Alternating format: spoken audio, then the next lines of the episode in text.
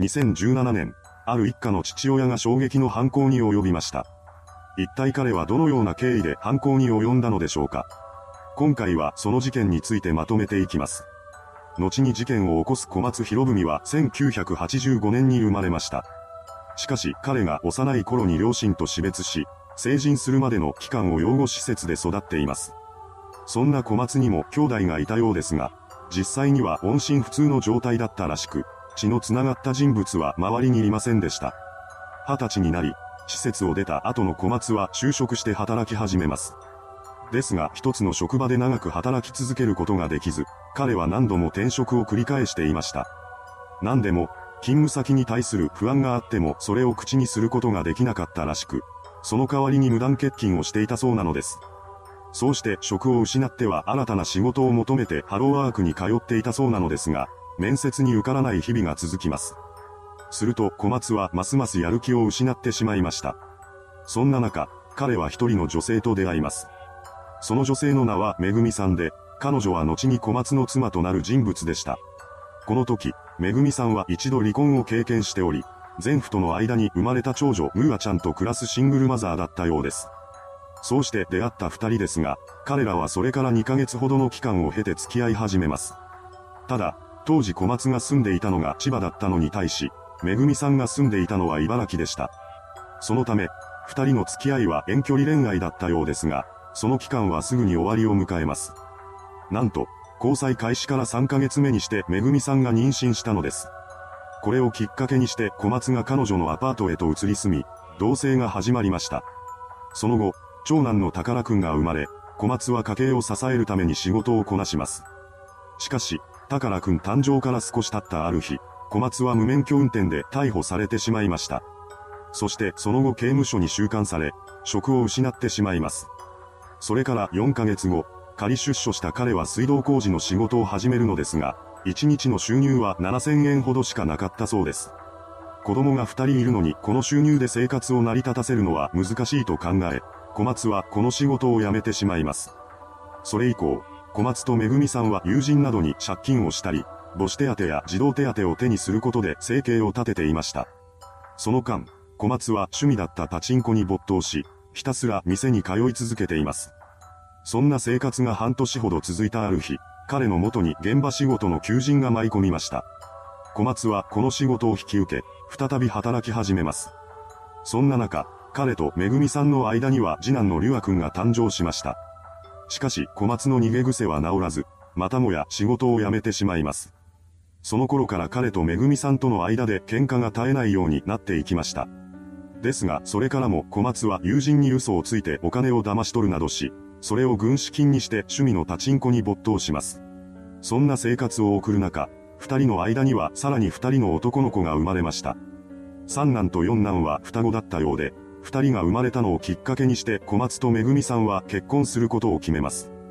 この結婚に周囲の人々は反対していたようですが、二人はそれを押し切る形で婚姻届を提出します。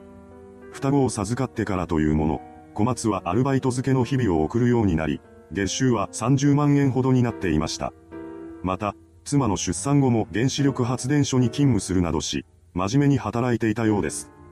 しかしこの頃、小松とめぐみさんとの同居が発覚し、母子手当がなくなってしまいました。本来、母子手当は片親を助けるための制度なので、そうではないめぐみさんが受け取っていたのは不正だということになるのです。その後小松はまたもや仕事を辞めてしまうのですが、すぐに仕事を探しています。そして運転免許を取り直し、運送会社に就職しました。それから半年ほど経ったある時、会社の上司から、大型と牽引の免許を取ってトレーラーを運転してほしいという話が入ります。これを聞いた小松はすぐに話を聞き入れたのですが、後になって免許を取れる規定を満たしていないことに気がつきました。その事実をありのままに話せばよかったものの、以前から職場で言いたいことを言えなかった彼は今回も同様の状態に陥ってしまいます。結局これがきっかけで出勤するのが嫌になってしまい、所長の連絡も無視するようになってしまいました。所長からその連絡を受けためぐみさんはすっかり呆れてしまいます。以前から不満を溜め込んでいたこともあり、夫婦喧嘩は常に絶えませんでした。その後、小松は自動車が好きだったこともあり、自動車関連会社で働くことを決めるのですが、2017年9月頃からここにも出勤しなくなってしまいます。その際、会社に、妻の体調が悪いのでしばらく休みますとの書き置きを残していたそうです。しかし、これは真っ赤な嘘で、実際にはただパチンコに通うだけの日々を送っていました。パチンコに半ば依存していた彼は借金をしてまで店に通い続けていたようです。一家の大黒柱である小松がそのような生活を送る一方で、妻のめぐみさんは病院で事務の仕事をしていました。また夜には飲食店でアルバイトをし、家計を支えるために働き詰めになります。その中で彼女はある出会いを果たしました。その相手とはめぐみさんがアルバイトとして働いていた飲食店の男性客です。まともに働こうとせず、パチンコばかりしている小松に愛想を尽かしていためぐみさんはその男性客と関係を持ってしまいました。そうして二人は不倫関係になったのですが、これに小松が気づいてしまいます。何でも、男性客とめぐみさんとの間で交わされていた LINE のメッセージを見つけてしまったそうなのです。めぐみさんの不倫に小松は激怒し、相手の男性を交えて話し合いをさせろと迫ります。仕方なく彼女はそれを承諾し、3人での話し合いが行われました。その際、小松は不倫相手の男性に対して入れ墨を見せつけて威嚇します。ですが相手の男性は一切引く様子を見せません。あれよあれよという間に話は進んでいき、気づくと小松とめぐみさんが離婚するという話になってしまっていました。もう引き止めることはできないと悟った小松はせめて物抵抗として、離婚する代わりにめぐみさんと不倫相手との関係を断ち切るようにとの条件を突きつけます。彼女はその条件を聞き入れ、離婚することが決まりました。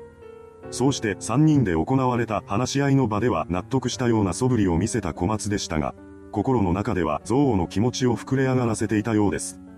早くに両親を亡くし、家族がいない環境で育った彼にとって、めぐみさんと子供たちは絶対に手放したくない存在でした。